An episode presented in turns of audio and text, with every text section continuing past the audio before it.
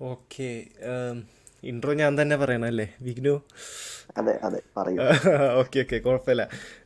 നമ്മളിപ്പോൾ കഴിഞ്ഞ രണ്ട് എപ്പിസോഡ് ഓൾറെഡി എപ്പിസ്റ്റമോളജി ചർച്ച ചെയ്തതാണ്. എപ്പി എപ്പിസ്റ്റമോളജിയിലെ രണ്ട് ടോപ്പിക് എടുത്തിട്ടാണ് ചർച്ച ചെയ്തത്. ഒന്ന് ഗ്ലോബ് ഫസ്റ്റ് എക്സ്റ്റേണൽ വേൾഡിനെ പറ്റിയിട്ടുള്ള സ്കെപ്റ്റിസിസും രണ്ടാമത്തത് എല്ലാത്തിനെയും പറ്റിയിട്ടുള്ള ഗ്ലോബൽ സ്കെപ്റ്റിസിസും ഇനി എപ്പിസ്റ്റമോളജിയിലെ ഏറ്റവും പ്രധാനപ്പെട്ട ക്വസ്റ്റ്യൻ എന്ന് പറഞ്ഞു കഴിഞ്ഞാൽ നോളേജ് എന്താണ് എന്നുള്ള ക്വസ്റ്റ്യനാണ് ആ ഒരു കംപ്ലീറ്റ്ലി ഞാൻ ജ്ഞാനശാസ്ത്രം അല്ലെങ്കിൽ എപ്പിസ്റ്റമോളജി ഡെവലപ്പ് ചെയ്യണത് ഈ ഒരു ക്വസ്റ്റ്യന്റെ ചുറ്റോറം കറങ്ങിയിട്ടാണ് അപ്പോൾ നമുക്ക് കേൾക്കുമ്പോൾ പെട്ടെന്ന് തോന്നും ഓ ഇത് ഭയങ്കര എളുപ്പമല്ലേ നമ്മൾ സ്ഥിരം യൂസ് ചെയ്യുന്ന ഒരു വാക്കല്ലേ നോളേജൊക്കെ അപ്പോൾ ഡിഫൈൻ ചെയ്യാൻ വലിയ പാടില്ലല്ലോ എന്നൊക്കെ വിചാരിക്കും.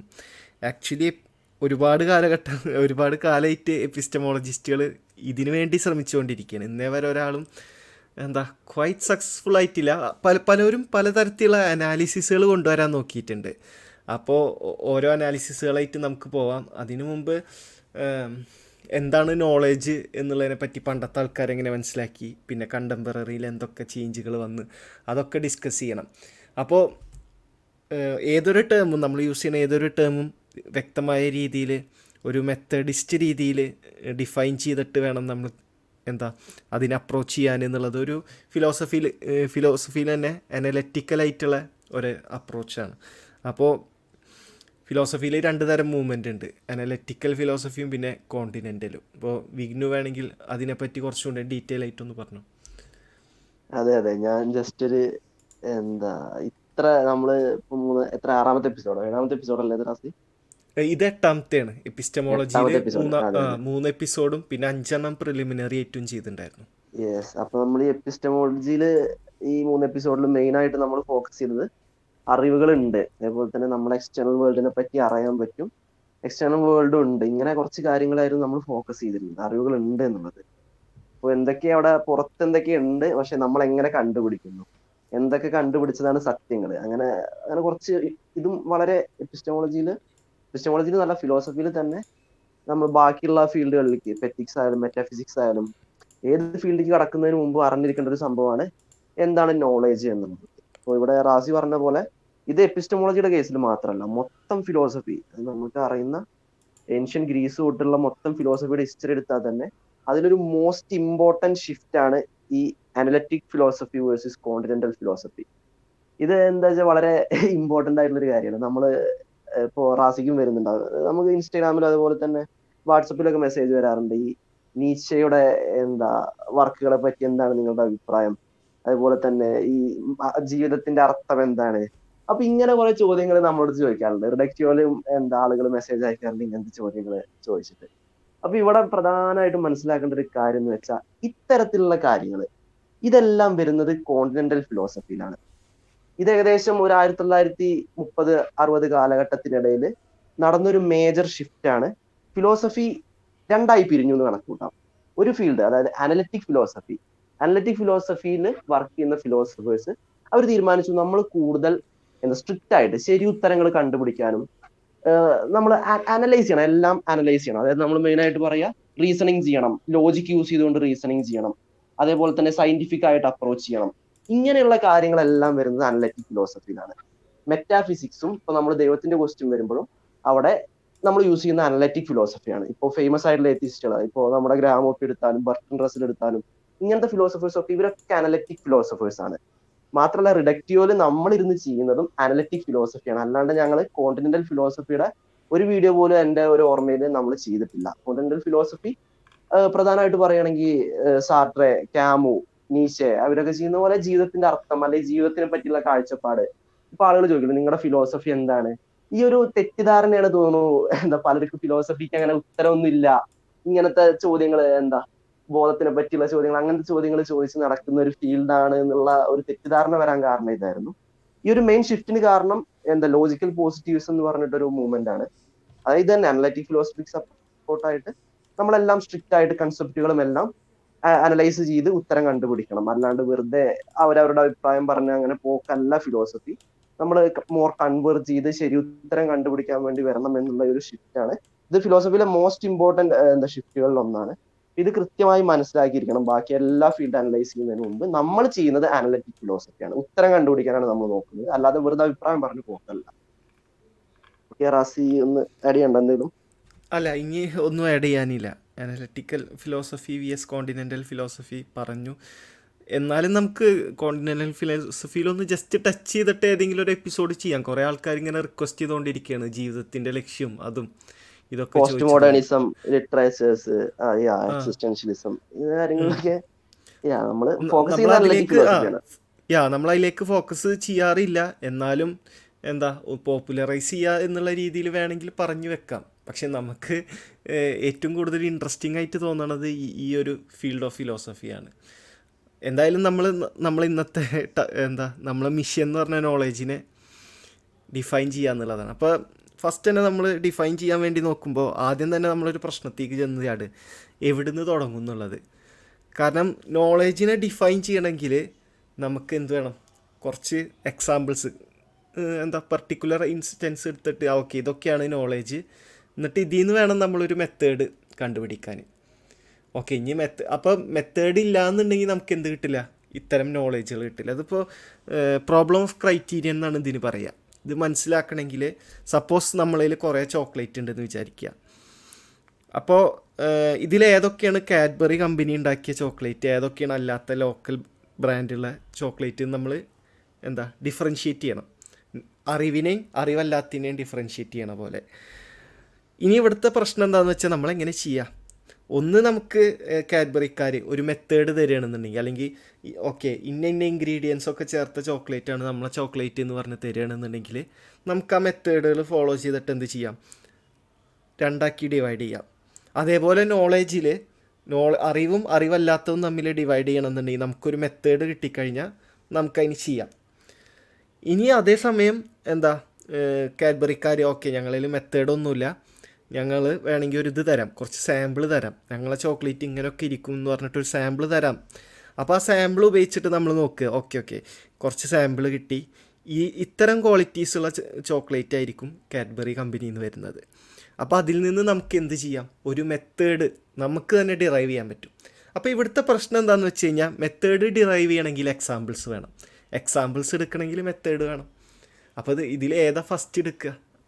ഈ ഒരു പ്രോ പ്രോബ്ലത്തിനാണ് നമ്മൾ പ്രോബ്ലം ഓഫ് ക്രൈറ്റീരിയ എന്ന് പറയുക അപ്പോൾ ഈ ഒരു പ്രോബ്ലത്തിൽ രണ്ടായിട്ട് തിരിഞ്ഞുണ്ട് actually all philosophers method first വരണം. ഫസ്റ്റ് മെത്തേഡ് കണ്ടുപിടിച്ചിട്ട് അത് ബേസ് ചെയ്തിട്ട് വേണം നോളേജ് തിരിക്കാൻ എന്ന് പറയണത്.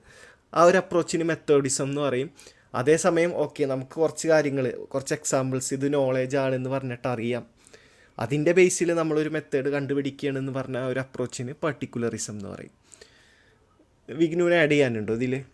അതെ അതെ. ഇത് ഇത് വളരെ എന്താ നമ്മുടെ ഫിലോസഫിയിൽ നമ്മുടെ തലയ്ക്ക് മുകളിൽ വീണ ഇപ്പൊ എപ്പിസ്റ്റമോളജിയിൽ സ്പെസിഫിക് ആക്കി എടുക്കുകയാണെങ്കിൽ രണ്ട് ഇടുത്തികളിൽ പ്രധാനപ്പെട്ട ഒരു ഇടുത്തിയാണ്.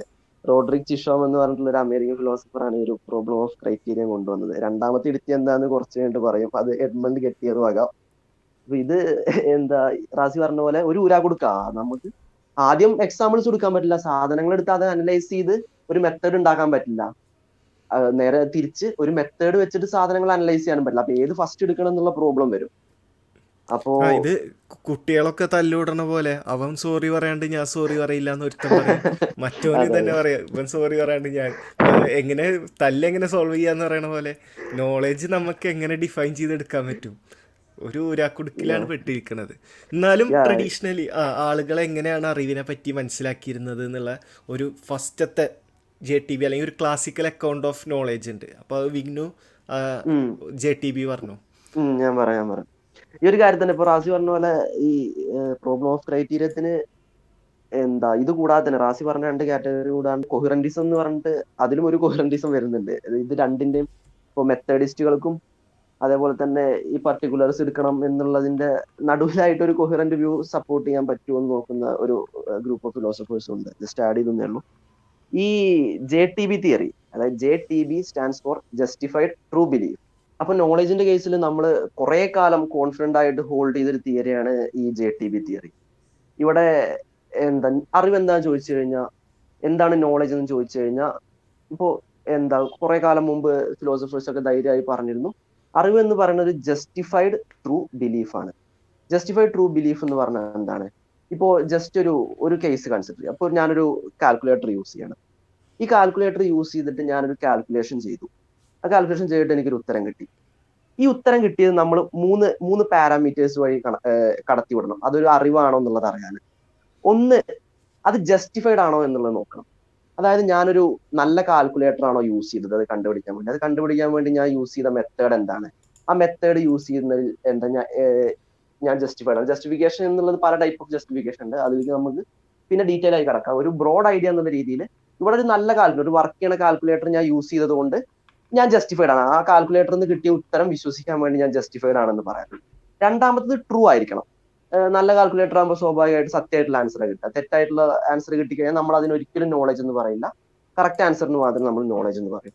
അപ്പോൾ അത് ജസ്റ്റിഫൈഡ് ആയിരിക്കണം. അത് നല്ല മെത്തേഡ് അതുപോലെ തന്നെ അത് വിശ്വസിക്കാൻ നല്ല ഒരു ടൂൾ ആയിരിക്കണം നമ്മൾ യൂസ് ചെയ്തത്. അതേപോലെ തന്നെ അത് ട്രൂ ആയിരിക്കണം സത്യമായിരിക്കണം. മൂന്നാമത് സ്വാഭാവികമായിട്ടും ബിലീഫ് ആയിരിക്കണം. നോളേജ് എന്ന് പറഞ്ഞാൽ ബിലീഫാണ് നോയിങ്ങും ബിലീവിങ്ങും രണ്ട് രണ്ടല്ല. നോളേജ് എന്ന് പറയുന്നത് ഒരു ബിലീഫ് തന്നെയാണ്. നമ്മളത് ശരിയാണെന്ന് വിശ്വസിക്കണം. ഈ കാൽക്കുലേറ്ററിൽ നിന്ന് കിട്ടിയ ഉത്തരം ശരിയാണെന്നുള്ളത് വിശ്വസിക്കണം. ഇത് ഏത്തീസത്തിന്റെ ഡെഫിനിഷനിലൊക്കെ പറയാറുണ്ട്. Agnostic atheism gnostic atheism quadrant ഒക്കെ വരച്ച് ഡിഫൈൻ ചെയ്യാൻ നോക്കുമ്പോൾ നമ്മൾ എപ്പോഴും പറയാറുണ്ട് ഏത്തീസ്റ്റുകൾ ദൈവം ഉണ്ടെന്ന് വിശ്വസിക്കുന്ന ആൾക്കാരാണ്. അപ്പൊ അതോടൊപ്പം തന്നെ ആ വിശ്വാസം ജസ്റ്റിഫൈഡ് ആണ്. അപ്പൊ അപ്പോഴാണ് നമ്മൾ പറയുന്നത് നമുക്കറിയാം ദൈവം എക്സിസ്റ്റ് ചെയ്യുന്നില്ല എന്നുള്ളത്. അല്ലാതെ അവിടെ ബിലീഫ് എന്ന് പറയുന്നത് ഒരു മോശം സംഭവമല്ല ഒരിക്കലും. ജസ്റ്റിഫൈഡ് ബിലീഫ് എപ്പോഴും നല്ല സംഭവമാണ്. അൺജസ്റ്റിഫൈഡ് അല്ലെങ്കിൽ റീസണബിൾ അല്ലാത്ത ബിലീഫ് വരുമ്പോഴാണ് നമ്മൾ അത് പ്രോബ്ലമാറ്റിക് ആയി എടുക്കാറുള്ളൂ ഇനി ഈ J T B theory J T B theory ഞാൻ പറഞ്ഞു. നമ്മൾ കുറെ കാലം കോൺഫിഡന്റ് ആയി ഹോൾഡ് ചെയ്തു. ഇത് കേട്ടാൽ തോന്നും നല്ല അക്കൗണ്ട് ആണല്ലോ ഇതിനിപ്പോ എന്താ പ്രശ്നം എന്ന് തോന്നും. പക്ഷെ ഇതിന് പ്രശ്നം വന്നത് എഡ്മണ്ട് ഗെറ്റിയർ നയന്റീൻ സിക്സ്റ്റി ത്രീയിലാണെന്ന് തോന്നുന്നു. ഇതിനെതിരെ ഒരു പേപ്പർ പബ്ലിഷ് ചെയ്തു. എക്സ്പ്ലെയിൻ ചെയ്യുക കേസസ് യാ കേസസ് എക്സ്പ്ലെയിൻ ചെയ്യണേക്കാൾ മുമ്പ് ആ ജെ ടി ബിയിൽ കുറച്ചുകൂടെ കാര്യങ്ങൾ ആഡ് ചെയ്യാണ്ട് ഇപ്പോൾ അല്ല എപ്പിസ്റ്റമോളജിസ്റ്റും ഇതിൽ പറഞ്ഞ രണ്ട് കേസുകൾ ബിലീഫും ട്രൂവും ഒരുപോലെ അംഗീകരിക്കണം. ഇപ്പോൾ എന്തെങ്കിലും കാര്യത്തിൽ എപ്പിസ്റ്റമോളജിസ്റ്റുകൾ കൺസെൻസസ് ഉണ്ടെന്നുണ്ടെങ്കിൽ അത് ഈ ഒരു വിഷയത്തിലാണ്. എന്ത്? അറ്റ്ലീസ്റ്റ് ബിലീഫും ട്രൂവും മസ്റ്റായിരിക്കണം നോയിങ്ങിന് ഇത് രണ്ടും എന്തായാലും ഉണ്ടാവണം എന്നുള്ളത്. പിന്നെ അത് മാത്രം പോരാ എന്ന് പറയുന്നതിന് ഒരുപാട് എക്സാമ്പിൾസ് ഒക്കെ ഉണ്ട്. ഉദാഹരണത്തിന് ഇപ്പോൾ ഞാനൊരു പൂട്ടിയ റൂമിലിരിക്കുകയാണ് ആ സമയത്ത് ഞാൻ പറയുക ഓക്കെ പുറത്ത് മഴ പെയ്യുണ്ടെന്ന് ഞാൻ വിശ്വസിച്ചു. പക്ഷെ എന്റെ യാതൊരു തരത്തിലുള്ള തെളിവോ ജസ്റ്റിഫിക്കേഷനോ ഒന്നുമില്ല. പുറത്ത് നോക്കുമ്പോൾ മഴ പെയ്യുന്നുണ്ട്. അപ്പോൾ നമ്മൾ ഒരിക്കലും പറയില്ല എനിക്ക് മഴ പെയ്യുന്നുണ്ടെന്ന് അറിയാം എന്നൊരിക്കലും പറയില്ല. അങ്ങനെ ഒരു സിറ്റുവേഷൻ ഉണ്ടാകുമ്പോഴാണ് അങ്ങനെ ഒരു സിറ്റുവേഷൻ വന്നു തുടങ്ങി. കുറേ എക്സാമ്പിൾസ് കിട്ടിയപ്പോഴാണ് ജസ്റ്റിഫിക്കേഷൻ എന്നുള്ളൊരു എക്സ്ട്രാ ക്ലോസ് ആഡ് ചെയ്ത്. അപ്പോൾ എപ്പോഴും എപ്പിസ്റ്റമോളജിയിൽ നോളജിനെ ഡിഫൈൻ ചെയ്യുമ്പോൾ true plus belief plus X ഈ എക്സിന്റെ ഭാഗത്ത് പല ആൾക്കാരും പലതും കൊണ്ടുവരാൻ നോക്കും. അതിൽ പണ്ട് ആൾക്കാർ കൊണ്ടുവന്നതാണ് ജസ്റ്റിഫിക്കേഷൻ ബിലീഫ് എന്താ ഹോൾഡ് ചെയ്യണമെങ്കിൽ ജസ്റ്റിഫൈഡ് ആയിരിക്കണം എന്നുള്ളത്. ഇനി ഇത് ഈ ഒരു അക്കൗണ്ട് കുറേ നാൾ നിന്ന് ഗിറ്റിയർ വന്ന് പൊളിച്ചിട്ട് ഗിറ്റിയർ ഒരു കൗണ്ടർ എക്സാമ്പിൾ കൊണ്ടുവന്നതാണ് ബേസിക്കലി അപ്പോൾ ഗിറ്റിയറിന്റെ ഒറിജിനൽ എക്സാമ്പിൾ ഞാൻ പറയണേക്കാളും എളുപ്പം മനസ്സിലാക്കാനുള്ള ഒരു എക്സാമ്പിൾ ക്ലോക്കിന്റെ എക്സാമ്പിളാണ് നമ്മൾ സപ്പോസ് രാവിലെ എണീറ്റ് സമയം നോക്കാൻ വേണ്ടി താഴെ ഇറങ്ങുകയാണ് അപ്പോൾ ഇത്ര കാലം നമ്മൾ നോക്കിയ സമയം നോക്കിയിരുന്ന ക്ലോ ക്ലോക്കാണ്.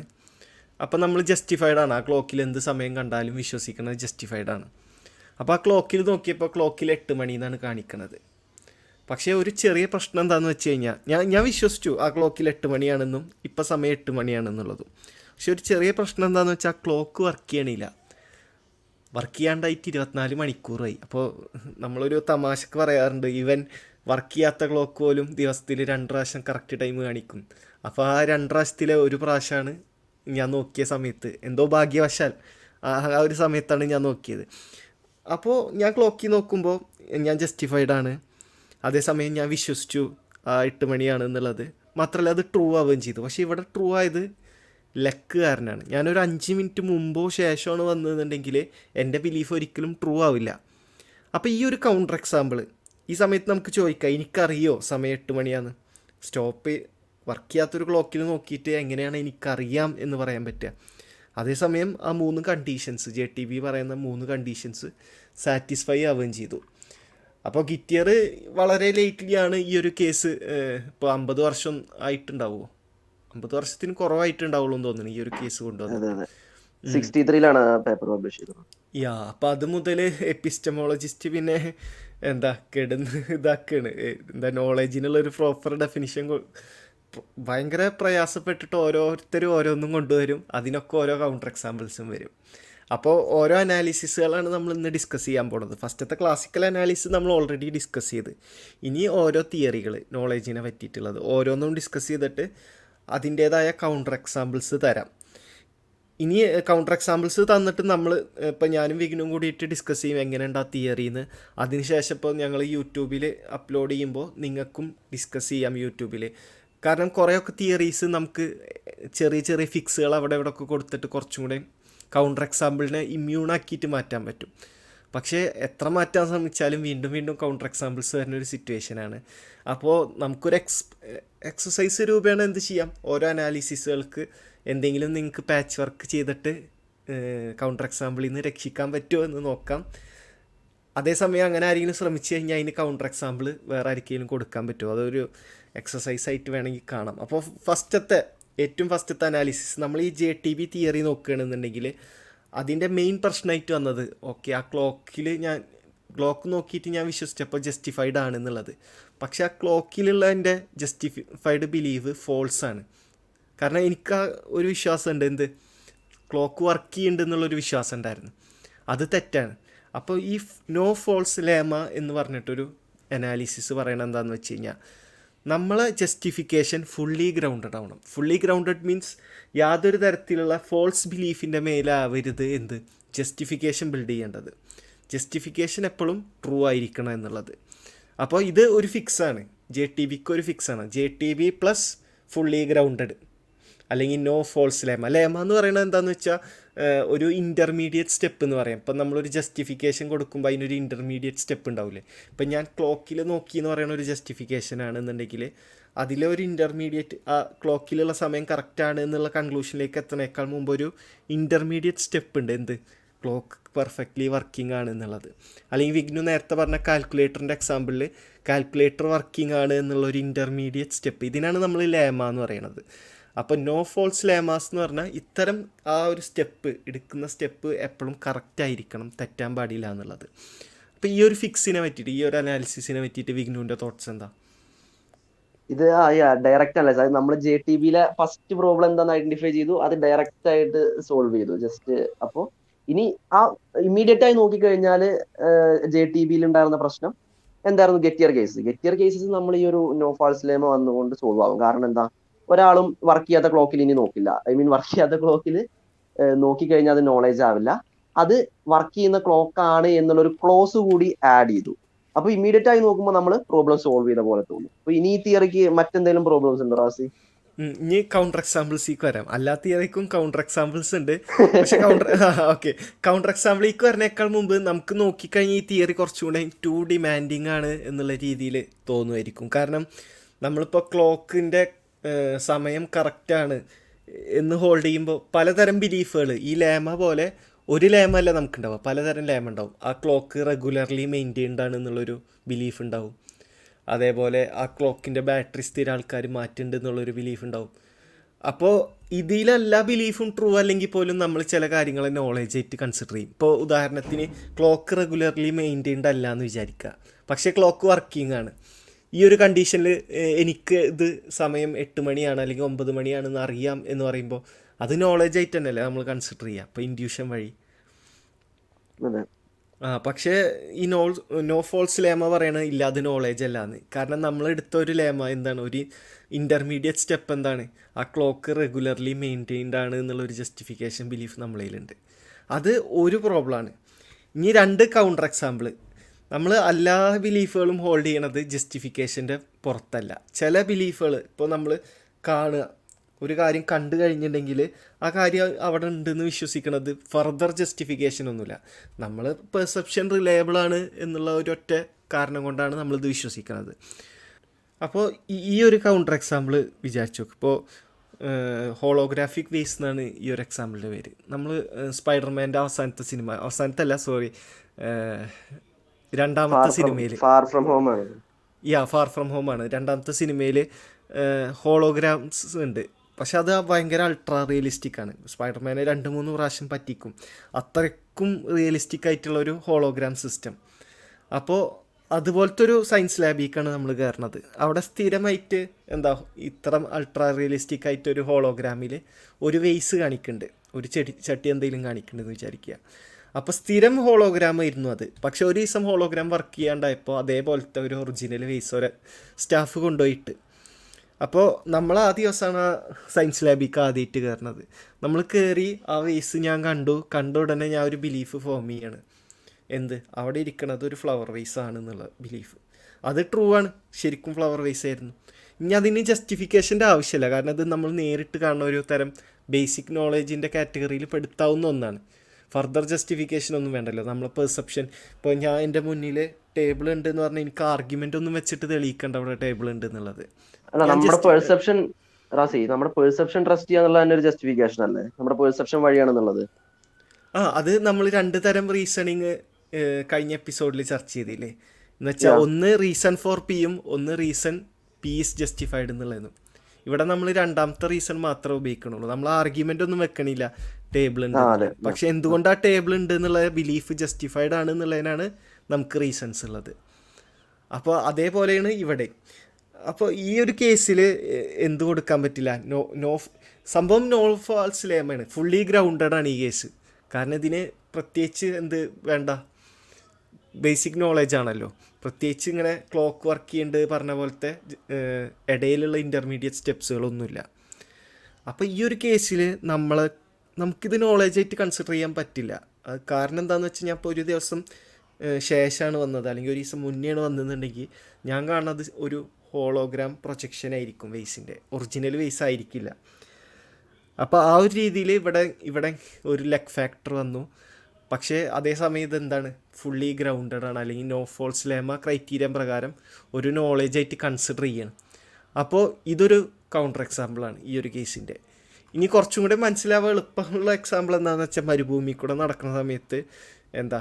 ഒരുപാട് വെള്ളം കാണും. അവിടെ ഇവിടെ ഒക്കെ വെള്ളം കാണുന്നുണ്ട്. അപ്പോൾ സംഭവം ഈ ഹെലൂസിനേറ്റ് ചെയ്യണതാണ്. അല്ലെങ്കിൽ മിറാജ് കാരണം കാണുന്നതായിരിക്കും. എന്തെങ്കിലും റീസൺ ആയിരിക്കും. പക്ഷേ ഇതിൽ ഒര ഒരു വാട്ടർ ബോഡി നോക്കിയിട്ട് ഇവൻ പറഞ്ഞു ഓക്കെ അവിടെ വെള്ളമുണ്ട്.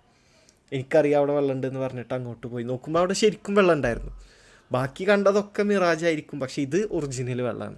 അപ്പോൾ ഈ ഒരു സിറ്റുവേഷനിൽ പുള്ളി എന്താണ് ട്രൂ ബിലീഫ് ഹോൾഡ് ചെയ്തെന്ന് പറയാം.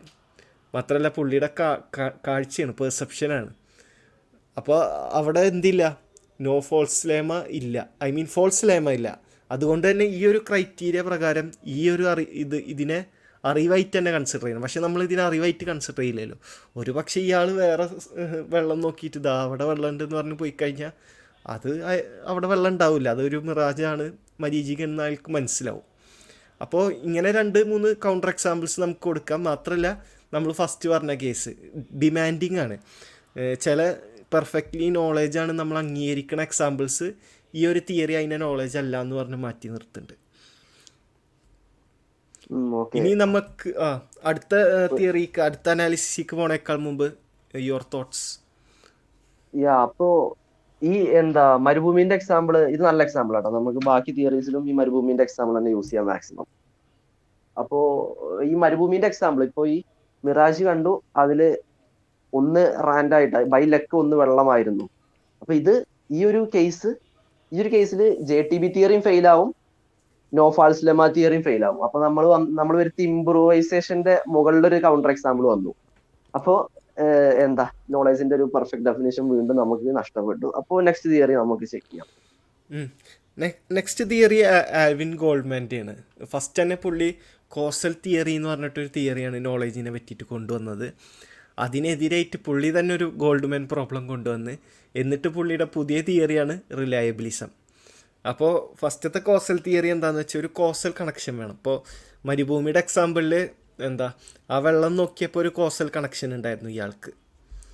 ആ മരുഭൂമിയുടെ എക്സാമ്പിൾ ബേസിക്കലി കോസൽ കോസൽ കണക്ഷനും ഒരു കൗണ്ടർ എക്സാമ്പിൾ ആണല്ലേ? കാരണം അതെ അതെ അതെ. പക്ഷേ റിലയബിലിസത്തിന് കൗണ്ടർ എക്സാമ്പിൾ അല്ല. അതെന്തുകൊണ്ടാന്ന് ഞാൻ പറഞ്ഞുതരാം. അപ്പോൾ കോസൽ തിയറി പറയണത് ഇതാണ്. ഒരു ഡയറക്റ്റ് കോസൽ ഇത് വേണം. എന്താ? ഇപ്പം ഞാൻ കണ്ടു എന്നുള്ളത്. കുറച്ചും കൂടെ നല്ല എക്സാമ്പിൾ എന്താ പറയുക ഓക്കെ.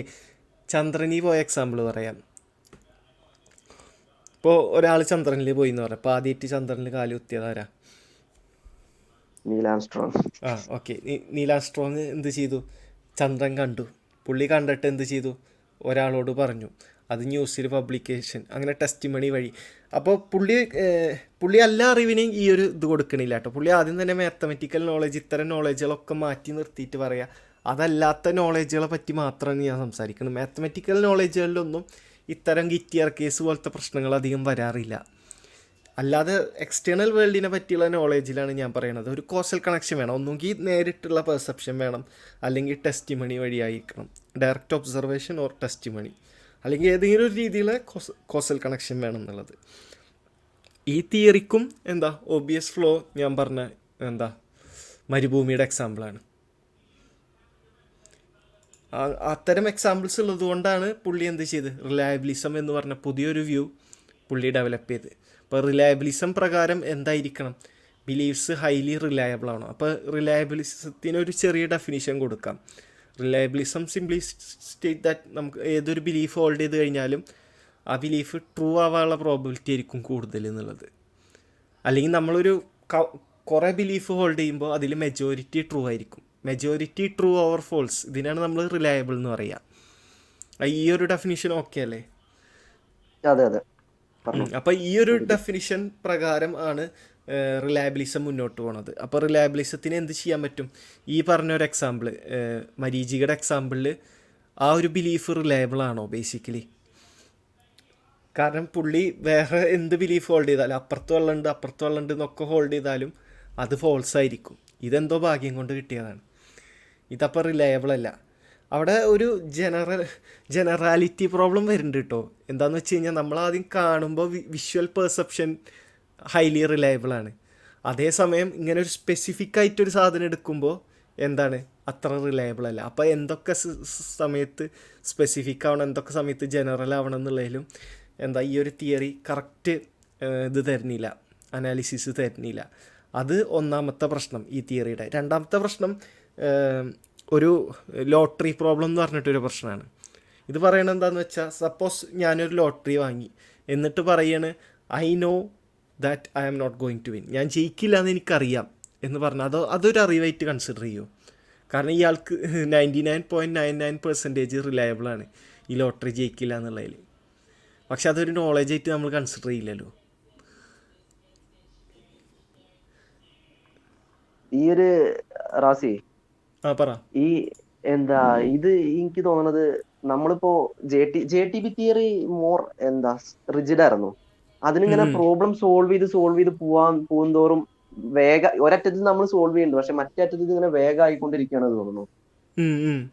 ഈ ഒരു സൈഡ് പൊങ്ങി വരുന്നുണ്ട്. അപ്പോ പിന്നെ ലോട്ടറിന്റെ കേസ് ലോട്ടറിന്റെ കേസ് നമുക്ക് പ്രോബിലിറ്റി വെച്ചിട്ട് നോളേജ് ആണെന്ന് പറയാൻ പറ്റില്ല എന്നാണ്. എനിക്ക് ഫസ്റ്റ് ഇൻഡ്യൂഷനിൽ പറ്റുന്നു തോന്നുന്നുണ്ട്.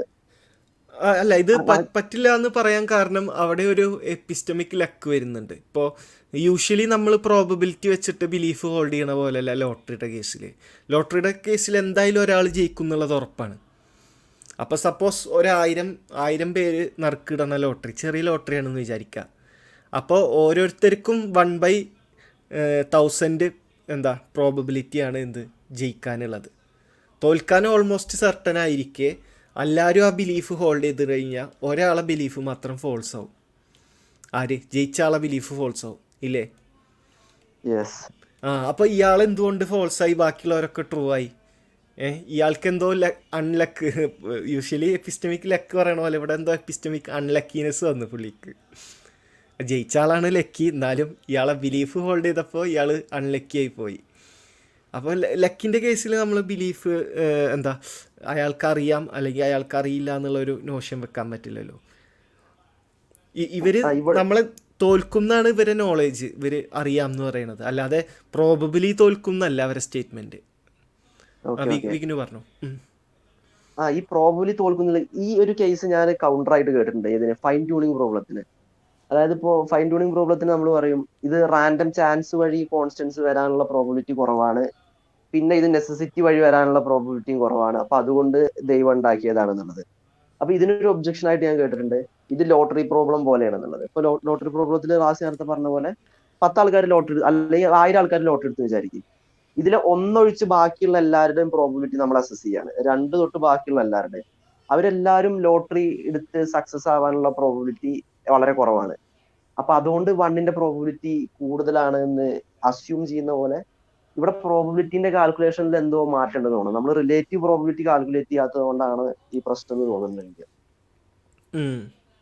പിന്നെ വേറെ ഒരു കൗണ്ടർ എക്സാമ്പിളും കൂടെ ഉണ്ട്. പക്ഷേ ഞാൻ ഇപ്പോൾ തന്ന ലോട്ടറി എക്സാമ്പിൾ പോലെ റിയലിസ്റ്റിക് അല്ല. കുറച്ചും കൂടെ എന്താ അൺറിയലിസ്റ്റിക് എക്സാമ്പിൾ ആണ്. പക്ഷേ ഫിലോസഫിയിൽ നമുക്ക് കൗണ്ടർ എക്സാമ്പിൾ പറയുമ്പോൾ എന്ത് തരം സ്പെക്കുലേഷൻസ് എടുക്കാമല്ലോ അപ്പോൾ ഇത്. പറയണത് എന്താണെന്ന് വെച്ചാൽ ആ ഓക്കെ ഞാനൊരു ഫോൾസ് ഞാനൊരു ബിലീഫ് ഹോൾഡ് ചെയ്യുന്ന ആളാണ്.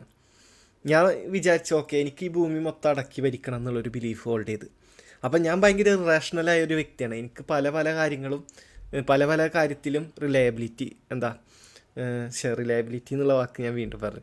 പല പല കാര്യങ്ങളിലും യാതൊരു ജസ്റ്റിഫിക്കേഷനും ഇല്ലാതെ ഞാൻ ബിലീഫ് ഹോൾഡ് ചെയ്യേ. അപ്പം മോളിലൊരു ദൈവമുണ്ട്. ഈ ദൈവത്തിന് എന്നെ ഭയങ്കര ഇഷ്ടമായി ദൈവത്തിന് റേഷണലായ ആൾക്കാരെ ഭയങ്കര ഇഷ്ടമാണ് റേഷണലായ ആയ ആൾക്കാരാണ് പുള്ളിയിലെ കണ്ണടച്ച് വിശ്വസിക്കുക. അപ്പോൾ അതുകൊണ്ട് എന്നെ ഭയങ്കര ഇഷ്ടമായി കാരണം ഞാൻ ഭയങ്കര അൺറീസണബിളാണ് ഇറാഷണലാണ് അപ്പോൾ ഓക്കെ റാസി ഭയങ്കര ഇറാഷണൽ ആയതുകൊണ്ട് ഇറാഷണലായിട്ട് അവൻ എന്ത് ബിലീഫ് ഹോൾഡ് ചെയ്താലും അതൊക്കെ ഞാൻ സാധിച്ചു കൊടുക്കും. അതാണ് ആ ദൈവം തീരുമാനിച്ചത്. ഓക്കെ അപ്പം ഞാൻ ഈ രാജാവണമെന്ന് എന്താ ഒരു യാതൊരു ജസ്റ്റിഫിക്കേഷനും ഇല്ലാതെ ഒരു വിഷ്ഫുൾ തിങ്കിങ് എന്റെ ഒരു വിഷ്ഫുൾ തിങ്കിങ് ആണ് രാജാവണം എന്നുള്ളത് ദൈവം അത് സാധിപ്പിച്ചെന്ന് എനിക്ക് കുറേ പൈസ വേണമെന്ന് ഞാൻ വിഷ് ചെയ്തു. അതും ദൈവം സാധിച്ചു. അപ്പം ഞാൻ എന്തൊക്കെ ബിലീഫുകൾ ഹോൾഡ് ചെയ്തു? വിഷ് അല്ല കേട്ടോ സോറി ബിലീഫാണ് വിഷ്ഫുൾ തിങ്കിങ് വഴി ഞാൻ ബിലീഫ് ഹോൾഡ് ചെയ്തു എന്ന്. അപ്പോൾ എന്തൊക്കെ ബിലീഫുകൾ ഞാൻ ഇത്തരം ഇറാഷണലായിട്ട് ഹോൾഡ് ചെയ്യുന്നു? അതൊക്കെ ഈ ദൈവം സാധിപ്പിച്ചു തരുന്നുണ്ട് അപ്പോൾ എന്റെ വിഷിങ് ആക്ച്വലി അല്ലെങ്കിൽ എന്റെ belief belief forming actually reliable ആണ്. ടു എക്സ്റ്റെൻഡ് എന്താ ഹൺഡ്രഡ് പെർസെന്റേജ് റിലയബിൾ എന്ന് പറഞ്ഞൂടെ കാരണം ഞാൻ എന്തൊക്കെ ബിലീഫ് ഹോൾഡ് ചെയ്യുന്നുണ്ട് അതൊക്കെ നടക്കുന്നുണ്ട് പക്ഷേ ഇത് ആക്ച്വലി എനിക്കറിയാം എന്ന് പറയാൻ പറ്റുമോ? ഞാൻ രാജാവാവുന്ന എനിക്കറിയാം എന്ന് പറയാൻ പറ്റുമോ? ഇല്ല ഇല്ല. അവിടെ അതേപോലെ ഈ- ഒരു കൗണ്ടർ എക്സാമിനെ പറ്റിയിട്ട് എന്താ പറയുക ആ ഇത് ഇത് ഇത് എന്താ റിലയബിലിറ്റി തിയറിക്ക് എതിരുള്ള എക്സാം ഞാൻ വേറൊരു എന്താ ഒരു ഡൗട്ട് ചോദിക്കട്ടെ? ഇപ്പൊ ജസ്റ്റ് ഇത് ഇതേ കേസ് തന്നെ. ഇപ്പൊ ഞാൻ എനിക്കിങ്ങനെ ജസ്റ്റ് എവിടുന്നാന്ന് അറിയാണ്ട് എന്റെ മൈൻഡിലേക്ക് ഓരോ അശരീരി പോലെ ഓരോ നോയ്സ് വരുന്നുണ്ട് വിചാരിക്കും. അപ്പൊ വല്ല ബെറ്റിങ് ഇപ്പൊ ഫുട്ബോൾ ബെറ്റിങ്ങിന്റെ മുമ്പ് എനിക്ക് ഇങ്ങനെ നോയ്സ് വരും. അപ്പൊ ഞാൻ ബെറ്റ് ചെയ്യും ഞാൻ ജയിക്കും. അപ്പൊ ഇങ്ങനെ ഒരു പത്തോ നൂറോ ബെറ്റ് ഞാൻ ജയിച്ചു. ഇങ്ങനെ നോയ്സ് എവിടുന്ന വരണമെന്ന് എനിക്ക് അറിയില്ല ആ വരുന്ന സംഭവത്തിന്റെ സോഴ്സോ അത് എത്രത്തോളം ജസ്റ്റിഫൈഡ് ആണ് എന്നുള്ളതൊന്നും അറിയില്ല. ഇങ്ങനെ നോയ്സ് വരുന്നുണ്ട്. ഐ മീൻ ഇങ്ങനെ ഒരു കമാൻഡ് വരുന്നത് ഇവർ റിസൾട്ട് മുൻകൂട്ടി പറഞ്ഞു തരുന്നുണ്ട്. ഞാൻ ബെറ്റ് ചെയ്യുന്നുണ്ട് ഞാൻ ജയിക്കുന്നുണ്ട്. അപ്പൊ ഈ ഹൺഡ്രഡ് എണ്ണം ജയിച്ചു കഴിഞ്ഞാൽ ഹൺഡ്രഡ് ആൻഡ് വണ്ണിലത്തെ സംഭവം ഇവർ പറഞ്ഞു തന്നത്.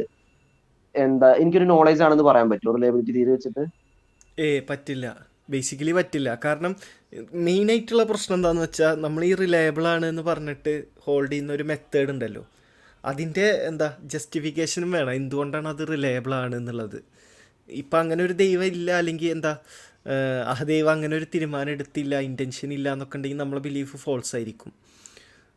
മാത്രമല്ല ഇതിനിപ്പോൾ വേറെ എന്താണ് പറയാൻ പറ്റുക ഓക്കെ നമ്മൾ കഴിഞ്ഞ എപ്പിസോഡിൽ ഡിസ്കസ് ചെയ്തിട്ടുണ്ടായിരുന്നു എന്തൊക്കെ കാര്യങ്ങളാണ് നമുക്ക് ജസ്റ്റിഫിക്കേഷൻ ഇല്ലാണ്ട് റിലയബിളാന്ന് പറയാം. പ്രോപ്പർലി ഫൗണ്ടേഷണൽ ആയിട്ടുള്ള മെത്തേഡുകൾക്ക് നമുക്ക് എന്ത് വേണ്ട? ജസ്റ്റിഫിക്കേഷൻ വേണ്ട. അത് റിലയബിൾ ആണെന്ന് അസ്യൂം ചെയ്തിട്ട് തുടങ്ങാം. അതല്ലാത്ത എന്ത് മെത്തേഡ് ഉണ്ടെങ്കിലും അതിന്റെ എന്താ ജസ്റ്റിഫിക്കേഷൻ നമുക്ക് വേണം. എന്തുകൊണ്ടാണ് അത് റിലയബിൾ ആണ് എന്നുള്ളതിന്റെ പ്രോപ്പർ ജസ്റ്റിഫിക്കേഷൻ ഇല്ലാണ്ട് നമുക്ക് എന്ത് ചെയ്യാൻ പറ്റില്ല? റിലയബിലിറ്റി അസ്യൂം ചെയ്യാൻ പറ്റില്ല. ആ ഒരു പാർട്ട് ക്ലിയർ അല്ലേ? യാ ഇനി എന്താ ആ ഒരു ഭാഗം കൂടെ കവർ ചെയ്തിട്ടുള്ളതാണ് നമ്മൾ അടുത്ത അനാലിസിസ് പ്രോപ്പർ ഫങ്ഷൻ അനാലിസിസ് അപ്പോൾ പ്രോപ്പർ ഫങ്ഷൻ അനാലിസിസ് പറയണം. ഒരാൾക്ക് സമ്മൺ നോസ് പി ഒരു പ്രൊപ്പോസിഷൻ അറിയാം. ഇഫ് ആൻഡ് ഓൺലി ഇഫ് ആറ് കണ്ടീഷൻ പറയുന്നുണ്ട്. ഈ ആറ് കണ്ടീഷൻ സാറ്റിസ്ഫൈ ചെയ്താൽ മാത്രം ഇയാൾക്ക് നോളേജ് ഉണ്ട് എന്ന് പറയാൻ പറ്റും. അപ്പോൾ നമ്മളെ തിയറി ഇങ്ങനെ കോംപ്ലിക്കേറ്റ് ആയി വരികയാണ്. ഓക്കെ ഒന്ന് പിയിൽ വിശ്വസിക്കുന്ന അയാൾ ഫസ്റ്റത്തെ കണ്ടീഷൻ എപ്പോഴും ബിലീഫാണല്ലോ പിന്നെ പി ട്രൂ ആയിരിക്കണം. അപ്പോൾ ഈ ബി ടി അല്ല മിക്ക അനാലിസിസിലും ബി ടി കോമൺ ആയിട്ടുള്ളതാണ്. അത് ഞാൻ ഓൾറെഡി പറഞ്ഞ് എപ്പിസ്റ്റമോളജീസ് എല്ലാവരും തന്നെ ഈ ബി ടി അംഗീകരിക്കുന്നുണ്ട് എന്നുള്ളത്. ഇനി മൂന്നാമത്തത് എന്താണെന്ന് വെച്ച് കഴിഞ്ഞാൽ ഈ ഒരു പി നമ്മൾ ഫോം ചെയ്യുന്നത് പ്രോപ്പർലി ഫങ്ഷനിങ് ചെയ്യണ കോഗ്നേറ്റീവ് ഫാക്കൽറ്റി കൊണ്ടായിരിക്കണം.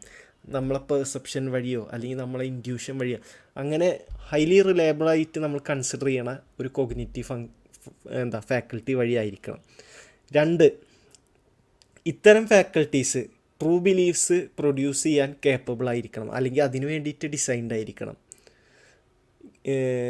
ഇനി ഞാൻ രണ്ട് എന്നാണ് എണ്ണിയില്ലേ സോറി നാലാമത്തെ അത്. അഞ്ചാമത്തെ നം ആ ഡിസൈൻ ചെയ്ത ഫാക്കൽറ്റി മാത്രം പോരാ. നമ്മൾ അനലൈസ് ചെയ്യുമ്പോൾ ആ എൻവയോൺമെന്റില്ലേ ഇപ്പം നമ്മൾ ഡിസീവിങ് ആവാൻ പാടില്ല അല്ലെങ്കിൽ ഹോളോഗ്രാംസ് ഉണ്ടാവാൻ പാടില്ല അല്ലെങ്കിൽ ഒരു മിറാഷ് ഒരു മരുഭൂമിയിലാവാൻ പാടില്ല. അപ്പോൾ പ്രോപ്പർലി ഫങ്ഷനിങ് ആയ കോഗ്നേറ്റീവ് ഫാക്കൽ ഫാക്കൽറ്റീസ് ഉണ്ടായാൽ മാത്രം പോരാ. അതിന് സ്യൂട്ടബിളായ എൻവയോൺമെന്റും കൂടെ വേണം. അപ്പോൾ ഇത്തരം ഇപ്പോൾ കുറേ കണ്ടീഷൻസ് ആഡ് ചെയ്തുകൊണ്ടിരിക്കുകയാണ് നമ്മൾ നേരത്തെ റിലയബിലിറ്റി പോലെ തന്നെ പക്ഷേ കോഗ്നേറ്റീവ് ഫാക്കൾട്ടി ആയിരിക്കണം. അത് നല്ല റിലയബിൾ ആയിരിക്കണം. അതിന് പറ്റിയ എൻവയോൺമെന്റിലായിരിക്കണം എന്ന് പറഞ്ഞിട്ട് കുറേ എക്സ്ട്രാ സാധനങ്ങൾ നമ്മൾ ആഡ് ചെയ്യണം. അഞ്ചും അഞ്ചും ആറും ഞാൻ ആക്ച്വലി കമ്പൈൻ ചെയ്തിട്ടാണ് പറഞ്ഞത്. അപ്പോൾ അഞ്ചാമത്തെ പറയണത് S C in an environment for which those faculties were designed എന്നുള്ളതും ആറാമത്തെ പറയണത് faculties are reliable in that environment എന്നുള്ളത്. ഞാൻ അഞ്ചും ആറും ജസ്റ്റ് കമ്പൈൻ ചെയ്ത് പറഞ്ഞതാണ്. ഓക്കെ ആ ഓക്കെ അപ്പോൾ ടോട്ടൽ ആറെണ്ണായി ഈ ഒരു സംഭവത്തിന്. പ്രോപ്പർലി ഫങ്ഷണൽ ഫങ്ഷൻ തിയറിക്ക് അപ്പോൾ ഇതിനും ബേസിക്കലി പ്രശ്നമുണ്ട് എന്തെങ്കിലും വിഗ്നുവിനെ എക്സ്ട്രാ ആഡ് ചെയ്തിട്ട് നമുക്ക് ആ പ്രശ്നത്തിൽ കിടക്കണോ അതാ? ഇവിടെ എന്താ ട്രൂ ബി ട്രൂ ആണ് ബിലീഫ് ആണ് പ്ലസ് എന്താ ജസ്റ്റിഫിക്കേഷൻ വേണം പിന്നെന്താ റിലയബിലിറ്റി അപ്പോ ജെ ടി ബി പ്ലസ് റിലയബിലിറ്റിയും കൂടി നമ്മൾ ആഡ് ചെയ്തു. പിന്നെ ഇത് കൂടാണ്ട് നമ്മൾ ആഡ് ചെയ്ത് ഓ ജസ്റ്റിഫിക്കേഷൻ ഇല്ല ഈ കാര്യത്തിൽ. ഓക്കെ ഓക്കെ ജസ്റ്റിഫിക്കേഷന് പകരമായിട്ട് ഇവിടെ റിലയബിലിറ്റി ആഡ് ചെയ്തു. പിന്നെ റിലയബിലിറ്റി ഓഫ് അവർ ഫാക്കൽറ്റീസ് പിന്നെ reliability of environment I mean environment deceiving ആവാൻ പാടില്ല. പിന്നെന്തായിരുന്നു ലാസ്റ്റ് വൺ ലാസ്റ്റ് വണ്ണ് ആ ഫാക്കൽറ്റീസിൽക്ക് എന്താ ഫാക്കൽറ്റീസ് എൻവയോൺമെന്റിനായിട്ട് മാച്ച് ചെയ്യണതാവണം. മാച്ച് ചെയ്യണതാവണം ഓക്കെ ആ ഇപ്പോൾ കണ്ണുകൊണ്ട് എന്തായാലും മരുഭൂമിയിൽ അല്ലെങ്കിൽ നമ്മളിപ്പോൾ ഒരു ഇത് കാണൂലേ റിഫ്രാക്ഷൻ കാണൂലേ വടി ബെൻഡ് ചെയ്യണത് വെള്ളത്തിൽ മുക്കുമ്പോൾ അപ്പോൾ ആ സമയത്ത് കണ്ണിനേക്കാൾ റിലേബിൾ നമ്മൾ തൊട്ടോക്കണതാണ്. അപ്പം അങ്ങനെയുള്ള ഒരു അനാലിസിസ് അപ്പൊ ഈ ഒരു അനാലിസിസ് കൊണ്ട് മുമ്പ് കൊണ്ടുവന്ന ഒരുപാട് കൗണ്ടർ എക്സാമ്പിൾസ് ഒക്കെ എന്ത് ചെയ്യാൻ പറ്റുന്നുണ്ട്? സോൾവ് ചെയ്യാൻ പറ്റുന്നുണ്ട്. പക്ഷെ നമ്മൾ ഒറിജിനൽ ഗിറ്റിയർ കേസിന് എന്തെങ്കിലും സൊല്യൂഷൻ ആണോ? ആ ക്ലോക്കിന്റെ എക്സാമ്പിളിന് ഇത് എങ്ങനെ സൊല്യൂഷൻ ആവണത്? കാരണം യാതൊരു അതൊരു ഫാക്കൽറ്റിയുടെ പ്രശ്നമായിരുന്നില്ല ആ ക്ലോക്കിന്റെ എക്സാമ്പിൾ മനസ്സിലായോ? അവിടെ എന്താ നമ്മുടെ ഫാക്കൽറ്റീസ് റിലയബിൾ ആണ്. എൻവയോൺമെന്റൽ കണ്ടീഷൻ ഒരു പ്രശ്നമല്ല നമ്മുടെ കണ്ണ് പെർഫെക്റ്റ് ആണ് ഫോർ അനലൈസിങ് ക്ലോക്ക് എല്ലാം സാറ്റിസ്ഫൈഡ് ആണ്. ബിലീഫ് ആണ്. പിന്നെന്താ? റിലയബിലിറ്റി സാറ്റിസ്ഫൈഡ് ഉണ്ടോ? ഒക്കെ satisfy ആവുണ്ടല്ലോ yeah okay okay. Reliability in a sense മറ്റേ ഇത് ഇതിൽ പറയണ റിലയബിലിറ്റിയിൽ പറയണ റിലയബിലിറ്റി അല്ല കേട്ടോ പ്രോപ്പർ ഫങ്ഷൻ തിയറിയിൽ പറയണത്.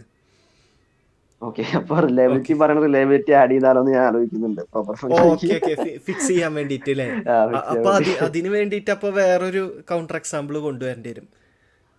പിന്നെ റിലയബിലിറ്റിയിൽ തന്നെയുള്ള കുറച്ച് പ്രോബ്ലംസും വരില്ലേ? ആ ജനറാലിറ്റി പ്രോബ്ലം ആ എന്ന് കണ്ണ് ജനറലി റിലയബിൾ ആയിട്ട് നമ്മൾ കാണും. പക്ഷെ ചില സിറ്റുവേഷനിൽ റിലയബിൾ അല്ല ഓ അതിനാണ് മറ്റേ സൊല്യൂഷൻ ആയില്ല. എൻവയോൺമെന്റ് ക്ലോസ് ആഡ് ചെയ്തത്. Okay okay.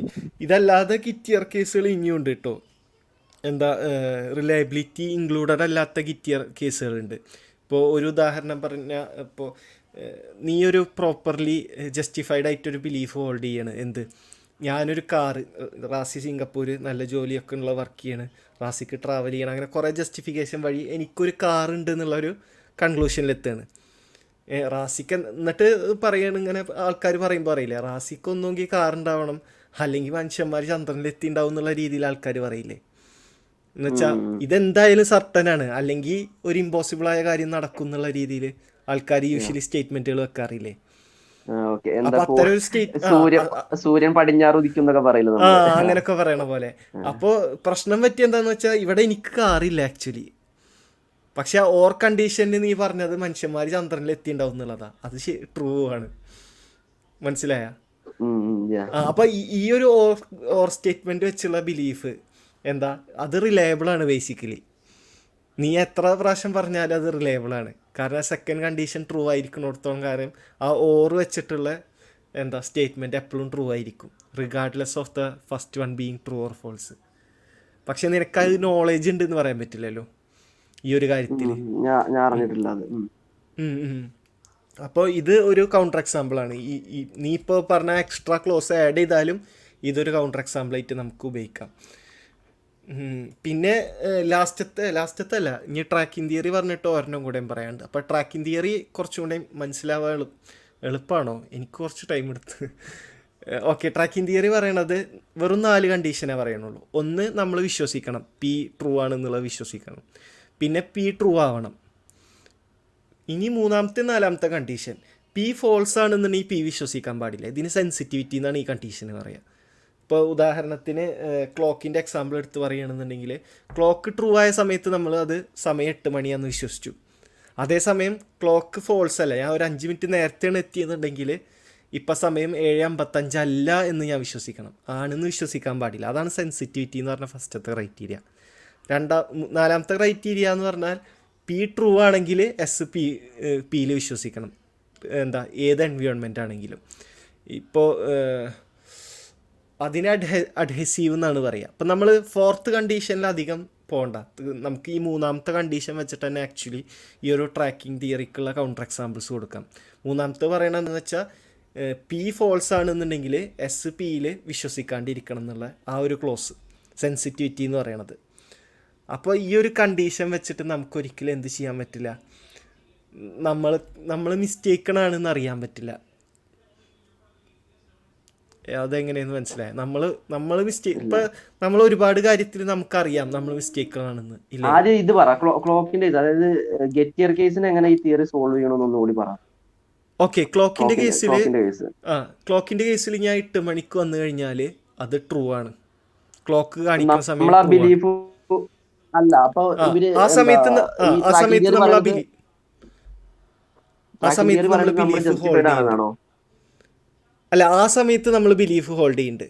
പക്ഷെ അതേസമയം അഞ്ച് മിനിറ്റ് മുമ്പ് വന്നാലും നമ്മൾ ആ ബിലീഫ് ഹോൾഡ് ചെയ്യില്ലേ? ഫോൾസ് ആവണ സമയത്ത് നമ്മൾ ആ ബിലീഫ് ഹോൾഡ് ചെയ്യില്ലേ? ഏത് സെവൻ ഫിഫ്റ്റി ഫൈവ് ആണെന്നുള്ളതോ? ആ സെവൻ ഫിഫ്റ്റി ഫൈവ് ആണെങ്കിൽ ഓക്കെ ഇപ്പൊ ടൈം സെവൻ ഫിഫ്റ്റി ഫൈവ് ആണെന്ന് നമ്മൾ ഹോൾഡ് ചെയ്യില്ലേ? അല്ല സോറി എയ്റ്റ് എയ്റ്റ് ആണെന്ന് നമ്മൾ ഹോൾഡ് ചെയ്യില്ലേ? ഹോൾഡ് ചെയ്യും. പക്ഷെ അത് ഫോൾസ് ആണ്. അത് ഫോൾസ് ആണ്. അപ്പൊ സെൻസിറ്റിവിറ്റി പറയുന്നത് ഫോൾസ് ആണെങ്കിൽ നമ്മൾ ആ ബിലീവ് ഹോൾഡ് ചെയ്യാൻ പാടില്ല എന്നാണ്. ഓക്കെ ഓക്കെ അപ്പോ ഒരു മിനിറ്റ് അപ്പോ ഈ എന്താ ട്രാക്കിംഗ് തിയറി വെച്ചിട്ട് ഈ ഗെറ്റിയർ കേസിൽ അതൊരു നോളേജ് ആണ് എന്നാണ് അവർ പറയുന്നത് അല്ല അല്ല. ഗെറ്റിയർ കേസ് നോളേജ് അല്ല എന്നാണ് പറയുന്നത് കാരണം ഗെറ്റിയർ കേസ് കേസിൽ ആ ഗെറ്റിയർ കേസിൽ ട്രൂ ആണെങ്കിൽ മാത്രം നമ്മൾ ട്രൂ ആണെന്ന് വിശ്വസിക്കുള്ളൂ. ഫോൾസ് ആണെങ്കിൽ നമ്മൾ ഫോൾസ് ആണെന്ന് വിശ്വസിക്കില്ല അപ്പോഴും നമ്മൾ ട്രൂ ആ തന്നെ വിശ്വസിക്കുക മനസ്സിലായ? ഇപ്പോൾ ഉദാഹരണത്തിന് നമ്മൾ ഏത് സമയത്ത് എണീറ്റ് വന്നാലും ആ ക്ലോക്ക് എട്ട് മണിയാന്ന് തന്നെയാണ് നമ്മൾ വിശ്വസിക്കുക അപ്പോൾ സെൻസിറ്റിവിറ്റി എന്ന് പറഞ്ഞ കണ്ടീഷനെ വയലേറ്റ് ചെയ്ത്. സെൻസിറ്റിവിറ്റി പറയണത് എന്താ? എട്ട് മണിയാണെങ്കിൽ മാത്രം എട്ട് മണി. വിശ്വസിക്കാൻ പാടുള്ളൂ. വേറെ ഏത് സമയമാണെന്നുണ്ടെങ്കിൽ എട്ട് ആ എട്ട് മണിയാന്ന് വിശ്വസിക്കാൻ പാടില്ല.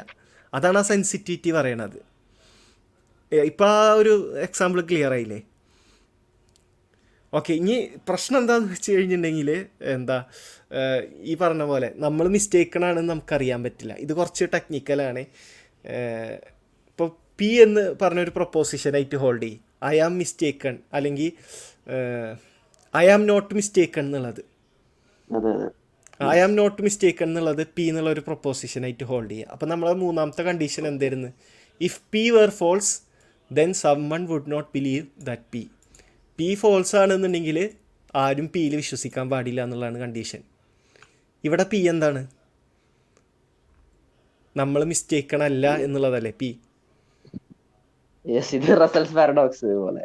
ആ ആ, അപ്പൊ അതുപോലെ. അപ്പൊ നമ്മൾ ആ അപ്പൊ നമ്മൾ മിസ്റ്റേക്കൺ അല്ല എന്നുള്ളത് ഫോൾസ് ആണെങ്കിൽ നമ്മൾ മിസ്റ്റേക്കൺ ആണെങ്കിൽ നമ്മൾ എന്ത് ചെയ്യണം? നമ്മൾ മിസ്റ്റേക്കൺ അല്ല എന്നുള്ളത് വിശ്വസിക്കാൻ പാടില്ല. അത് അത് ഇൻ എ സെൻസ് നമ്മൾ മിസ്റ്റേക്കൺ ആണെന്ന് വിശ്വസിക്കണം. അപ്പം നമ്മൾ മിസ്റ്റേക്കൺ ആണെങ്കിൽ നമ്മൾ മിസ്റ്റേക്കൺ ആണെന്ന് വിശ്വസിക്കണം. അപ്പം നമ്മൾ മിസ്റ്റേക്കൺ ആ നമ്മൾ മിസ്റ്റേക്കൺ ആണെന്നുണ്ടെങ്കിൽ എങ്ങനെ നമ്മൾ മിസ്റ്റേക്കൺ ആണെന്ന് വിശ്വസിക്കുക ഇത് കേൾക്ക് കേൾക്കുന്നവർക്ക് നമ്മൾ പറയണ കേട്ട് കഴിഞ്ഞാൽ മനസ്സിലാവില്ല. ജസ്റ്റ് ഒരു കാര്യം ചെയ്താൽ മതി. ഒരു ഈ പ്രപ്പോഷൻ ഒന്ന് എഴുതുക. ഐ വാസ് മിസ്റ്റേക്കൺ എന്ന്. എന്നിട്ട് ഒരു ട്രൂവും ഒരു ഫോൾസും ഇടുക. എന്നിട്ട് ട്രൂ ആയി കഴിഞ്ഞാൽ ഈ പ്രപ്പോസിഷന്റെ വാല്യൂ എന്താണെന്ന് നോക്കിയാൽ മതി. നമ്മളത് വിശ്വസിച്ച് കഴിഞ്ഞാൽ ഈ പ്രപ്പോസിഷൻ ട്രൂ ആവോ. ഫാൾസ് ആണെങ്കിൽ പ്രപ്പോസിഷൻ എന്താവും എന്നുള്ളത്. അപ്പൊ ഇതിൽ ഫാൾസ് ആണെങ്കിൽ പ്രപ്പോസിഷൻ ട്രൂ ആവും. ട്രൂ ഇട്ട് കഴിഞ്ഞാൽ പ്രപ്പോസിഷൻ ഫാൾസ് ആവും. അതാണ് പ്രശ്നം വരിക. ഇങ്ങനത്തെ കുറെ കേസുകളുണ്ട് റസലിന്റെ എന്താ കുറെ പാരഡോക്സുകൾ ഉണ്ട്. ആ ഇത് ഒരിക്കലും സാറ്റിസ്ഫൈ ആവാത്തൊരു കണ്ടീഷനാണ് അപ്പോൾ ഈ ഒരു മൂന്നാമത്തെ ക്ലോസ് പറയണത് നമ്മൾ മിസ്റ്റേക്കണാണെന്ന് നമുക്ക് ഒരിക്കലും അറിയില്ല എന്നുള്ളതാണ് അത് ഞാൻ ടെക്നിക്കലാന്ന് പറഞ്ഞത് ഇതാ. ഇത് കുറച്ചുകൂടെ നല്ല രീതിയിൽ എങ്ങനെയാണ് മനസ്സിലാക്കാൻ പറ്റുക? ഓക്കെ നമ്മളൊരു കാര്യം മിസ്റ്റേക്കണാണെന്ന് മിസ്റ്റേക്കണാണെന്ന് വിചാരിച്ചു കഴിഞ്ഞാൽ അതിനർത്ഥം നമ്മളത് നോ ലോങ്ങർ ബിലീവ് ചെയ്യണമെന്നാണ് അതിന്റെ അർത്ഥം. അല്ലേ? അതെ. ആ. ഇനി ഇവർ പറയണത് നമ്മൾ മിസ്റ്റേക്കണാണ് എന്നുണ്ടെങ്കിൽ നമ്മൾ മിസ്റ്റേക്കണാണെന്ന് വിശ്വസിക്കുന്ന പറയണത്. അതെ. ആ അപ്പോൾ മിസ്റ്റേക്കണ അല്ല എന്ന് വിശ്വസിക്കുന്ന ആൾക്കാരാണ് ആക്ച്വലി മിസ്റ്റേക്കണ ആവുക മിസ്റ്റേക്കണ ആണെന്ന് വിശ്വസിക്കുന്ന ആൾക്കാർ ഒരിക്കലും മിസ്റ്റേക്കണ അല്ല ആ ഇപ്പോൾ ഞാൻ ചെയ്തൊരു കാര്യം തെറ്റുണ്ടെന്ന് എനിക്ക് മനസ്സിലായി കഴിഞ്ഞാൽ പിന്നെ എന്താ അല്ല ശേ അതിപ്പോൾ ഈ രീതിയിൽ പറയാൻ പറ്റില്ലല്ലോ. ഇല്ല ഞാൻ പറഞ്ഞില്ല ഇത്. ഇല്ല ഇത് ഒരു രക്ഷയില്ല ഇത് ആലോചിച്ച് മനസ്സിലാക്കണം. ഈ പ്രൊപ്പോഷൻ നോക്കിയിട്ട് ഇത് വന്ന ഇത് സിമിലർ പാരഡോക്സ് ആണ് ഞാൻ പറഞ്ഞില്ല റസൽസ് പാരഡോക്സ് ടൈപ്പിൽ വരുന്ന പാരഡോക്സുകളാണ് സംവാട്ട് ലൈക്ക് ലെയർ പാരഡോക്സ് എന്ന് പറയാം ആ ഒരു ഗണത്തിൽ പെടുന്നതാണ്. ഓക്കെ എന്നാ സംഭവം ഇത്രേ ഉള്ളൂ. കൗണ്ടർ എക്സാമ്പിൾ ഉണ്ട്. ട്രാക്കി തിയറിക്ക് അതെ അതെ. ബിലീവേഴ്സ് ബ്രോ അല്ല നിങ്ങൾക്ക് വേണമെങ്കിൽ ഞാൻ പറഞ്ഞ പോലെ ഈ കണ്ടീഷൻ ജസ്റ്റ് വിഗ്നു പറഞ്ഞില്ലേ ബുക്കിൽ എഴുതി വെക്കുക. എന്നിട്ട് അത് എപ്പോഴെങ്കിലും സാറ്റിസ്ഫൈ ആവുമെന്ന് നോക്കുക. അപ്പോൾ കണ്ടീഷൻ ഞാൻ വേണമെങ്കിൽ ഒന്നുകൂടെ സ്പെൽ ഔട്ട് ചെയ്യാം. If you are mistaken in believing in P P എന്ന് പറഞ്ഞാൽ ഇനി proposition then you would not believe you are mistaken ഇതാണ് ആ ഒരു സ്റ്റേറ്റ്മെന്റ് ഈ സ്റ്റേറ്റ്മെന്റ് എന്താ? ഒരു കാലത്തും ട്രൂ ആവില്ല സാറ്റിസ്ഫൈ ആവില്ല കാരണം ഫസ്റ്റത്തെ കേസ് ട്രൂ ആണെങ്കിൽ മറ്റേ ഫോൾസ് ആയിരിക്കും മറ്റേ ഫോൾസ് ആണെങ്കിൽ ഇത് ട്രൂ ആയിരിക്കും. ആ ഒരു ആ ഒരു രീതിയിലാണ് ഇത് ഫോർമുലേറ്റ് ചെയ്തിട്ടുള്ളത്. ഇനി നമ്മൾ ലാസ്റ്റ് അനാലിസിസിലേക്ക് വരാം. കാരണം നമ്മൾ ഇത്ര അനാലിസിസ് ചെയ്യണത് എന്തിനാന്ന് വെച്ച് കഴിഞ്ഞാൽ ഇതൊന്നും വർക്ക് ചെയ്യില്ല എന്ന് കാണിക്കാൻ അല്ലെങ്കിൽ ഇതിനൊക്കെ കൗണ്ടർ എക്സാമ്പിൾ ഉണ്ടെന്ന് കാണിക്കാൻ വേണ്ടിയിട്ടാണ് ലാസ്റ്റത്തെ കേസ് ഡിഫീസിബിലിറ്റി എന്നാണ്. ഡിഫീസിബിലിറ്റി പറയുന്നത് ഡിഫീറ്റേഴ്സ് ഉണ്ടാവാൻ പാടില്ല. അപ്പോൾ ജെ ടി ബി തിയറി തന്നെ പക്ഷേ ഡിഫീറ്റർ ഉണ്ടാവാൻ പാടില്ല. ഇപ്പം നമ്മളെ ക്ലോക്കിന്റെ കേസ് നോക്ക്. ക്ലോക്കിന്റെ കേസിൽ നമ്മൾ ക്ലോക്ക് സ്റ്റോപ്പായി എന്നുള്ളതൊരു ഡിഫീറ്ററാണ് നമ്മളെ ബിലീഫിനുള്ള ഡിഫീറ്ററാണ് അല്ലെങ്കിൽ നമ്മളെ ഹോളോഗ്രാഫിക് ഇന്റെ എക്സാമ്പിളിൽ എന്താണ് ഹോളോഗ്രാം പ്രൊജക്ഷൻ ഉണ്ട് എന്നുള്ളതൊരു ഡിഫീറ്ററാണ് പിന്നെ റിലയബിലിറ്റിയുടെ കേസ് റിലയബിലിസത്തിൽ ലോട്ടറിയുടെ കേസ് എടുത്താലും എന്താ അല്ലെങ്കിൽ റിലയബിൾ വിഷിംഗ് എന്നുള്ള കേസ് എടുത്താലും രണ്ടിലും എന്തുണ്ട്? ഡിഫീറ്റേഴ്സ് ഉണ്ട്. അപ്പോൾ എന്ത് തരം ഡിഫീറ്റേഴ്സ് ഉണ്ടെങ്കിലും എന്താ നമുക്കത് നോളേജ് ആയിട്ട് കൺസിഡർ ചെയ്യാൻ പറ്റില്ല എന്നുള്ളതാണ്. വിഗ്നുവിന് എന്ത് തോന്നുന്നു? അതെ ഇത് ഇതാണ് ഇപ്പൊ ഞാൻ കണ്ടതിൽ വെച്ചിട്ട് അതായത് നമ്മൾ ഞങ്ങൾ അനലൈസ് ചെയ്തതിൽ വെച്ചിട്ട് ഏറ്റവും എന്റെ ഫേവറേറ്റ് ആയി തോന്നിയത് റീസണബിൾ ആയി തോന്നിയ ഒരു വ്യൂ ഇതാണ്. ഇതിനും കൗണ്ടേഴ്സ് ഉണ്ടാവാം പക്ഷെ ഉള്ളതിൽ ഭേദം ഇതാണ്. നമ്മുടെ എവല്യൂഷണറി ആർഗ്യുമെന്റ് ഒക്കെ ഫോർമുലേറ്റ് ചെയ്തപ്പോഴും പ്ലാന്റിംഗ് യൂസ് ചെയ്തതാണ്. നമ്മുടെ കോഗ്നീഷനെ ട്രസ്റ്റ് ചെയ്യാം until we have a defeater എന്നുള്ള രീതിയിൽ. അപ്പോ ഇത് ജെ ടി ബി കേസിന് സൊല്യൂഷൻ ആണ് ഓഫ് കോഴ്സ് ആ ഇത് ഒരു പ്രശ്നമുള്ളത് എന്താന്ന് വെച്ചാൽ രണ്ട് തരത്തിലുള്ള ഡിഫീറ്റേഴ്സ് ഉണ്ട്. ജെന്യൂൺ ഡിഫീറ്റർ ഉണ്ട് മിസ്ലീഡിങ് ഡിഫീറ്റർ ഉണ്ട്. മിസ്ലീഡിങ് ഡിഫീറ്റർ എന്ന് പറഞ്ഞാൽ നമ്മൾ ആദ്യം ഒരു ഡിഫീറ്റർ ഉണ്ടെന്ന് വിചാരിക്കും. പക്ഷേ ഡിഫീറ്ററിന് വേറൊരു ഡിഫീറ്റർ ഒരു ഉദാഹരണം പറഞ്ഞുതരാം. ഇത് ഫേമസ് കേസാണ് ടോം ഗ്രാബിറ്റ് എന്ന് പറഞ്ഞിട്ട് ഇതിനെതിരെയുള്ള. അപ്പോൾ നമ്മൾ ലൈബ്രറിയനാണ്. ആ സമയത്ത് ടോം ഗ്രാബിറ്റ് എന്ന് പറഞ്ഞ ഒരാൾ ബുക്ക് കട്ടുകൊണ്ട് പോണത് ഞാൻ കണ്ട്. അപ്പോൾ എനിക്കറിയാം അത് ടോം ഗ്രാബിറ്റാണ് കട്ടതെന്ന്. അതേസമയം എന്താ നമ്മൾ വീട്ടിൽ പോയി അന്വേഷിച്ചപ്പോൾ പറഞ്ഞു ഇല്ല ടോം ഗ്രാമിറ്റ് ഒരിക്കലും അങ്ങനെ ശീല അവൻ പള്ളി പ്രാർത്ഥിക്കാൻ പോയേക്കുന്ന അല്ലെങ്കിൽ എങ്ങോട്ടെങ്കിലും പോയേക്കെന്ന് പറഞ്ഞു. എനിക്ക് തോന്ന അമ്മ അപ്പം അമ്മ പറയും എനിക്ക് തോന്നുന്നത് ടോം ഗ്രാബിറ്റിന് ഐഡന്റിക്കലായിട്ട് ഒരു ബ്രദർ ഉണ്ട്. ജോൺ ഗ്രാബിറ്റ് പുള്ളിക്കാരൻ ഒരു ക്ലിപ്റ്റോമാനിയൊക്കെയാണ് കണ്ടതൊക്കെ ഇങ്ങനെ എടുക്കണ ഒരു ചെറിയ പ്രശ്നമുണ്ട് എന്നുള്ളത്. അപ്പം നമ്മൾ ഒറിജിനൽ ബിലീഫിന് അത് എന്തായി? ഒരു ഡിഫീറ്ററായി പക്ഷേ ഈ കഥയിൽ ഒരു ട്വിസ്റ്റും കൂടെ ഉണ്ട്. ടോം ഗ്രാബിറ്റിന്റെ അമ്മ ഒരു പാത്തലോജിക്കൽ ലയറാണ് നോണ പറയുന്ന ആളാണ്. പുള്ളി പറഞ്ഞത് ആക്ച്വലി നോണയാണ്. പുള്ളിക്ക് അങ്ങനെ ഒരു ട്വിൻ ബ്രദർ ഇല്ല. അപ്പൊ ഡിഫീറ്ററിന് ഒരു. ഡിഫീറ്ററായി ആ യാ. അപ്പൊ ഡിഫീറ്ററിന് ഒരു ഡിഫീറ്ററായി അപ്പോൾ ഫസ്റ്റത്തെ ഡിഫീറ്റർ എന്താണ്? ഒരു മിസ്ലീഡിങ് ഡിഫീറ്ററാണ് പിന്നെ ചില കേസുകളിൽ ഇപ്പൊ ക്ലോക്കിന്റെ കേസിലൊക്കെ ജെന്യൂൺ ഡിഫീറ്ററാണ് അപ്പോൾ ഈ ഒരു ഡിഫറൻസിയേറ്റ് ചെയ്യാൻ നമുക്ക് കുറച്ച് ബുദ്ധിമുട്ടുണ്ട്. എത്ര ഡിഫീറ്റേഴ്സ് ഉണ്ടാവും നമ്മളെ ബിലീഫിന് കുറേ കാര്യങ്ങൾ ഒന്ന് ഇത് ഭയങ്കര സ്ട്രിക്റ്റ് ആണെന്ന് തന്നെ എനിക്ക് തോന്നുന്നത് കുറേ കാര്യങ്ങൾ നമുക്ക് ഇതാക്കാൻ പറ്റില്ലേ? നോളേജ് അല്ലാണ്ടാക്കാൻ പറ്റില്ലേ? അതെ. നമ്മുടെ അപ്പൊ റാസിന്റെ കഴുത്തിന് കുത്തിപ്പിടിച്ച് ഫേവറേറ്റ് തിയറി ഓഫ് നോളജ് ഏതാന്ന് ചോദിച്ചാ ഏത് പറയും? ഓക്കെ അങ്ങനെ ചോദിക്കുകയാണെങ്കിൽ എനിക്ക് ഞാൻ ചോദിച്ചാ Okay. പറയും J T. J T B plus അതെ എന്ത്. ഈ- ഒരു കണ്ടീഷനും കൂടി പറയും. ഉള്ളതിൽ നമ്പർ വൺ നമുക്ക്. വേണമെങ്കിൽ ഡിഫീസിബിലിറ്റി പറയാം. നമ്പർ ടു വേണമെങ്കിൽ ട്രാക്കിംഗ് തിയറി പറയാം. നമ്പർ ത്രീ എന്താ? ആ ഞാൻ പറഞ്ഞ ഫ്ലോ വെച്ച് നോക്കുകയാണെങ്കിൽ നേരെ ബാക്കിക്ക് പോവുക. അപ്പോൾ ഏറ്റവും അവസാനം പറഞ്ഞതാ. അപ്പോൾ ഏറ്റവും ബെസ്റ്റ് ആണല്ലോ ഏറ്റവും അവസാനം പറയുക അപ്പോൾ ആ ഒരു രീതിയിൽ ആ. കാരണം മിക്ക ആ മിക്ക കേസുകളെയും പരിഹരിച്ചിട്ടുള്ള ഒരു തിയറിയാണ് ഇത് പരിഹരിച്ചത് മാത്രല്ല ഇത് കുറച്ചുകൂടി മനസ്സിലാക്കാനും സിമ്പിൾ ആണ് തോന്നുന്നു. വേറൊരാൾക്ക് പറഞ്ഞു കൊടുക്കാനും എല്ലാ. കേസിലും നമുക്ക് ഒരുപാട് ഒരുപാട് ക്ലോസുകളൊന്നുമില്ല ഇപ്പോൾ ജസ്റ്റ് ആ മൂന്ന് ക്ലോസ് നാല് ക്ലോസുകളുള്ളൂ ഒന്ന് ഒരാൾ പ്രൊപ്പോസിഷനിൽ വിശ്വസിക്കണം പ്രൊപ്പോസിഷൻ ട്രൂ ആവണം പ്രൊപ്പോസിഷനിൽ ജസ്റ്റിഫിക്കേഷൻ വേണം. ഇത് റെഗുലർ ജെ ടി വി തന്നെ. പ്ലസ് ഒരെണ്ണം ഉണ്ട് എന്ത്? ജെന്യൂൺ ഡിഫീറ്റേഴ്സ് ഒന്നും ഉണ്ടാവാൻ പാടില്ല എന്നുള്ളത്. ഒരു ഒറ്റ എക്സ്ട്രാ ക്ലോസ് ജെ ടി വിയുടെ ഒപ്പം അപ്പോൾ ആൾക്കാർക്ക് മനസ്സിലാവാനും എളുപ്പമാണ് ഒരുപാട് കേസുകൾ നമുക്ക് ഇതാക്കാനും പറ്റും. അപ്പോൾ ഇതിന് കൗണ്ടർ എക്സാമ്പിൾ ഇല്ല എന്നൊന്നല്ല പറയണത്. അല്ലെങ്കിൽ ഇത് പെർഫെക്റ്റ് തിയറി ആണെന്നൊന്നല്ല പറയണത്. ഉള്ളതിൽ എന്താ this is the best we got എന്നുള്ള രീതിയിൽ നമുക്ക് വേണമെങ്കിൽ പറയാം. ഇതിന് ഇനി റാസി പറഞ്ഞതുപോലെ നിങ്ങൾ തന്നെ കൗണ്ടറുകൾ ഉണ്ടാക്കൂ. എന്നിട്ട് നിങ്ങൾ തന്നെ അതിന്റെ കൗണ്ടറുകൾ വീണ്ടും ഉണ്ടാക്കൂ. ഇത് ജസ്റ്റ് അനലിറ്റിക് ഫിലോസഫി ഇത്ര വലിയ പ്രശ്നമുള്ള കാര്യം തന്നെ നമുക്കും ചെയ്യാം അവർക്കും ചെയ്യാം. എന്താ ഇവർ ഗെറ്റിയർ യൂസ് ചെയ്തതും നമുക്കുള്ള ടൂൾ തന്നെയാണ്. എന്താ നമ്മൾ യൂസ് ചെയ്യുന്നത് സെയിം ടൂൾ തന്നെയാണ്. അവിടെ ഒരു പ്രശ്നമല്ല. Everyone can be a philosopher okay അപ്പോൾ നമ്മൾ ഒരുപാട് അനാലിസിസുകൾ നോളജിനെ പറ്റിയിട്ടുള്ള അനാലിസിസുകൾ നോക്കി അതിനൊക്കെയുള്ള പ്രശ്നങ്ങൾ നോക്കി. ഇനി നമ്മളെ കൺക്ലൂഡിങ് തോട്ട്സ് പറയണേക്കാൾ മുമ്പ് എന്തുകൊണ്ടാണ് നമുക്ക് ഈ ഒരു ഫെയിലിയറിനെ പറ്റിയിട്ട് സംസാരിക്കണ്ടേ? യൂഷ്വലി നോളജിനെ പറ്റി പറയുമ്പോൾ ലോക്കിയൻ തിയറി ഓഫ് കോൺസെപ്റ്റ് ഒന്ന് ഡിസ്കസ് ചെയ്യണം. കാരണം ലോക്ക് പറഞ്ഞാൽ എന്താണെന്ന് വെച്ചാൽ നമുക്ക് നോളജ് എന്നുള്ളൊരു വാക്കറിയാം. അപ്പോൾ അങ്ങനെ ഒരു വാക്ക് അറിയുമെന്നുണ്ടെങ്കിൽ നമുക്ക് അതിന്റെ ഡെഫിനിഷനും അറിയണം. അതുകൊണ്ട് നോളജിന്റെ ഡെഫിനിഷൻ നമുക്കറിയാം എന്നുള്ളതാണ്. പക്ഷേ ഈ ഒരു Lockean theory of concept actually തെറ്റാണ്. അത് കുറച്ചും കൂടെ നന്നായിട്ട് വിറ്റൻസ്റ്റീനിയൻ വ്യൂ ഓഫ് കോൺസെപ്റ്റ് വായിച്ചു കഴിഞ്ഞാൽ മനസ്സിലാവും. പുള്ളിക്കാരൻ ഒരു എന്താ വെറൈറ്റി തിയറി കൊണ്ടുവന്നിട്ടുണ്ട്. എന്താ ഫിലോസഫി ഓഫ് ലാംഗ്വേജിൽ വളരെ ഇമ്പോർട്ടന്റ് കോൺട്രിബ്യൂഷൻ കൊടുത്ത ഒരാളാണ്. പുള്ളിക്കാരൻ ലോക്കിയൻ തിയറിക്ക് കുറേ കൗണ്ടർ ആയിട്ട് പറഞ്ഞിട്ടുണ്ട്. അപ്പോൾ വിഗ്നു ജസ്റ്റ് ഒന്ന് എൻലൈറ്റനസ് അത് എന്താ വിറ്റൻസ്റ്റീൻ നേരത്തെ ഞാൻ പറഞ്ഞ പോലെ ഈ ഒരു ഷിഫ്റ്റ് സംഭവിച്ചപ്പോൾ അതായത് ലോജിക്കൽ പോസിറ്റീവ്സ് എന്ന് ഞാൻ പറഞ്ഞല്ലോ നേരത്തെ സ്റ്റാർട്ടിങ്ങിൽ അനലറ്റിക് ഫിലോസഫി കോണ്ടിനൽ ഫിലോസഫി അപ്പൊ അതിൽ അനലറ്റിക് ഫിലോസഫിയുടെ ഒപ്പം നിന്ന അനലറ്റിക് ഫിലോസഫിയുടെ അപ്പോൾ ട്വന്റി സെഞ്ചുറി തന്നെ ഏറ്റവും ഫേമസ് ഫിലോസഫർ ആരാന്ന് ചോദിച്ചാൽ ഏറ്റവും ഇമ്പോർട്ടന്റ് ഫിലോസഫർ ആരാന്ന് ചോദിച്ചാൽ വിറ്റൻസ്റ്റീൻ ആണെന്നാണ് എന്താ ഒരു പൊതുവായ അഭിപ്രായം.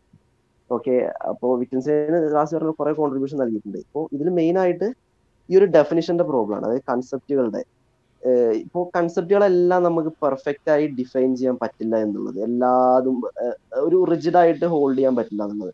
ഈ ഒരു പ്രശ്നം ഡെമോൺസ്ട്രേറ്റബിളി കാണണം എന്നുണ്ടെങ്കിൽ നമ്മുടെ റിഡക്റ്റീവിൽ കയറുക അതിൽ എന്താ ഡെഫിനിഷനിൽ കടിച്ചു തൂങ്ങുന്ന എന്താ ഈശ്വര വിശ്വാസികൾ അങ്ങനെ ഒരു ഒരു വീഡിയോ നമ്മൾ പബ്ലിഷ് ചെയ്തിട്ടുണ്ട്. ഷാഹുലും പ്രതീഷും തമ്മിലുള്ള ഒരു ടോക്കാണ് അപ്പൊ അവിടെ ഈ ഡെഫിനിഷന്റെ പ്രോബ്ലം നന്നായി കാണാൻ പറ്റും. ഷാഹുൽ നാച്ചുറലിസ്റ്റിനെ ഡിഫൈൻ ചെയ്യാൻ പറയുമ്പോൾ ഡിഫൈൻ ചെയ്യാൻ പറ്റില്ല. പ്രതീക്ഷ തിരിച്ചു ചോദിക്കുന്നുണ്ട് സോഫ്റ്റ്വെയറിനെ ഡിഫൈൻ ചെയ്യും ഗെയിമിനെ ഡിഫൈൻ ചെയ്യും. അങ്ങനെ വേർഡുകളെ കൺസെപ്റ്റുകളെ നമുക്ക് എല്ലാത്തിനെയും അങ്ങനെ ഡിഫൈൻ ചെയ്യാൻ പറ്റില്ല. അവിടെ നമ്മൾ എന്താ ഇത്ര ടൈറ്റ് ആയിട്ടുള്ള പാരാമീറ്റേഴ്സ് യൂസ് ചെയ്യാൻ പറ്റില്ല. വിറ്റൻസിയൻ മോറിലേക്ക് എന്താ ഓരോ ഓരോ കൊട്ട പോലെയാണ്. അതായത് ഇന്ന സാധനങ്ങൾ ഗെയിമാണെന്ന് നമുക്കറിയാം. അപ്പൊ ഈ കൺസെപ്റ്റുകളൊക്കെ എടുത്ത് നമുക്കൊരു ഗെയിം എന്നുള്ളൊരു കൊട്ടയ്ക്ക് ഇടാം. പക്ഷെ എന്തൊക്കെയാണ് ഗെയിം എന്ന് ചോദിച്ചു കഴിഞ്ഞാൽ അതിനെ കറക്റ്റ് ആയിട്ട് ഡിഫൈൻ ചെയ്യാൻ നമുക്ക് പറ്റില്ല. റാസി ഒന്ന് എന്താ കുറച്ചുകൂടി ഒന്ന് എക്സ്പ്ലെയിൻ ചെയ്യാം? യാ ഇത് പിന്നെ അന്ന് ഷാഹുൽ തന്നെ പറഞ്ഞത് എന്താ നമ്മൾ സർക്കുലറായിട്ട് കളിക്കുകയാണ് കുറേ കഴിയുമ്പോൾ എന്താ ഡിഫൈൻ ചെയ്ത വാക്കുകൾ തന്നെ വീണ്ടും തിരിച്ചു വരുന്നുണ്ട്. ഷാഹുൽ അല്ലെങ്കിൽ ഇത് കേൾക്കണവർ ഇത്ര ചെയ്താൽ മതി. നിങ്ങളൊരു ഡിക്ഷണറി കൈയെടുക്കുക എവിടെയെങ്കിലും ഒരു ഇംഗ്ലീഷ് ഡിക്ഷണറി കിട്ടുമ്പോൾ നിങ്ങൾക്ക് ഇഷ്ടമുള്ള ഒരു വാക്ക് മനസ്സിൽ വിചാരിച്ചിട്ട് ആ വാക്ക് ഡിക്ഷണറി തപ്പുക. ആ വാക്ക് തപ്പിയിട്ട് അതിന്റെ മീനിങ് അല്ലെങ്കിൽ അതിന്റെ ഡെഫിനിഷൻ നോക്കിയിട്ട് ആ ഡെഫിനിഷനിലുള്ള ഓരോ വാക്കുകൾ അതിന്റെ ഡെഫിനിഷൻ എന്താണെന്ന് നോക്കുക ഈ എക്സസൈസ് കുറച്ച് പ്രാവശ്യം കണ്ടിന്യൂ ചെയ്താൽ നിങ്ങൾ ആദ്യം ഉപയോഗിച്ച വാക്ക് വീണ്ടും എവിടെയെങ്കിലുമൊക്കെ ഒരു രണ്ട് മൂന്ന് മേ ബി ചിലപ്പോൾ പത്ത് സ്റ്റേജൊക്കെ കഴിഞ്ഞാൽ നിങ്ങൾക്ക് വീണ്ടും കാണാൻ പറ്റും. അപ്പോൾ നിങ്ങളെ ഫുൾ ഫുൾ ഡിക്ഷണറി ഈ ഒരു സർക്കുലർ ഫാലസിയിൽ ബിൽഡ് ചെയ്തതാണെന്ന് നിങ്ങൾ പറയേണ്ടി വരും. ഈ- ഒരു തരത്തിലുള്ള അപ്രോച്ച് എടുത്തു കഴിഞ്ഞാൽ കാരണം ഡിക്ഷണറിയിലുള്ള എല്ലാ വാക്കുകളും ഡിക്ഷണറി വെച്ച് തന്നെയാണ് ഡിഫൈൻ ചെയ്യണത്. അതിലപ്പുറത്തും ഇപ്പുറത്തൊക്കെ ഇന്റർ കണക്റ്റഡ് ആണെന്നുള്ളൂ. വിഗ്നുവിനെ ആഡ് ചെയ്യാണ്ടോ അതിൽ അതെ ഇത് സർക്കുലർ അല്ല ആക്ച്വലി നിങ്ങൾ സർക്കുലർ സർക്കുലർ എന്ന് പറഞ്ഞ് നടക്കരുത്. ഇത് ഒരു കൊഹിറന്റ് വ്യൂ എടുക്കണമെന്നുണ്ട് അത് നമ്മൾ ഒരു ഫൗണ്ടേഷൻ അല്ലെങ്കിൽ ഒരു ബേസ് സെറ്റ് നിന്ന് ബിൽഡ് ചെയ്ത് വരാൻ നമ്മളെ കൊണ്ട് പറ്റില്ല. അത് വിറ്റൻസിയൻ ക്ലിയർ ആയി കാണിച്ചു തന്നു. അപ്പോ ഈ ഒരു വ്യൂ എന്ത് ഒരു കൊഹിറന്റ് ആയിട്ട് നമ്മൾ ഹോൾഡ് ഒന്ന് ചെയ്യാൻ ആലോചിച്ച് നോക്ക് ഷാഹുൽ എന്താ നമ്മൾ ഇന്ന് എക്സ്പെക്ട് ചെയ്യണത് ഡിക്ഷണറിക്ക് ഫൗണ്ടേഷനിലായിട്ട് കുറെ ഇംഗ്ലീഷ് വാക്കുകളുണ്ട്. ആ വാക്കുകൾ പ്രോപ്പർലി ഫൗണ്ടേഷനിലാണ് അതിൽ നിന്നാണ് എല്ലാ വാക്കുകളും എന്താ ഒരു അതാണ് അവൻ എക്സ്പെക്ട് ചെയ്യണത്. ആ വാക്കുകളുടെ അർത്ഥം എന്താ ചോദിച്ചു കഴിഞ്ഞാൽ അത് ഡിഫൈൻ ചെയ്യാൻ നമ്മൾ വേറെ വാക്ക് യൂസ് ചെയ്യാൻ പാടില്ല. വാക്കില്ലാണ്ട് അർത്ഥം പറയണം. അത് സെൽഫ് ഡിഫൈൻഡ് ആണ്. ആ വാക്കുകൾ സെൽഫ് ഡിഫൈൻഡ് ആണ്. അൺഡിഫൈൻഡ് ഡിഫൈനർ ആണ്. നമുക്ക് ആ ഗെയിം ആ ഗെയിം കളിക്കാൻ പറ്റില്ല. ഇവിടെ ഞാൻ പറഞ്ഞ പോലെ വിറ്റൻസ് പറഞ്ഞ പോലെ നമ്മൾ ആ ഒരു കൺസെപ്റ്റുകൾ ഗ്രൂപ്പ് ആക്കാനേ പറ്റും. ഇത് എന്താ വിറ്റൻസ് ഇത് വിറ്റൻസി തന്നെ ആദ്യം വേറെ അഭിപ്രായമാണ് ഹോൾഡ് ചെയ്തിരുന്നത്. പിന്നെ എന്താ ഫിലോസഫിക്കൽ ഇൻവെസ്റ്റിഗേഷൻസിൽ എന്താ അതിലാണ് വിറ്റൻസ്റ്റൈൻ പിന്നെ അഭിപ്രായം മാറ്റി.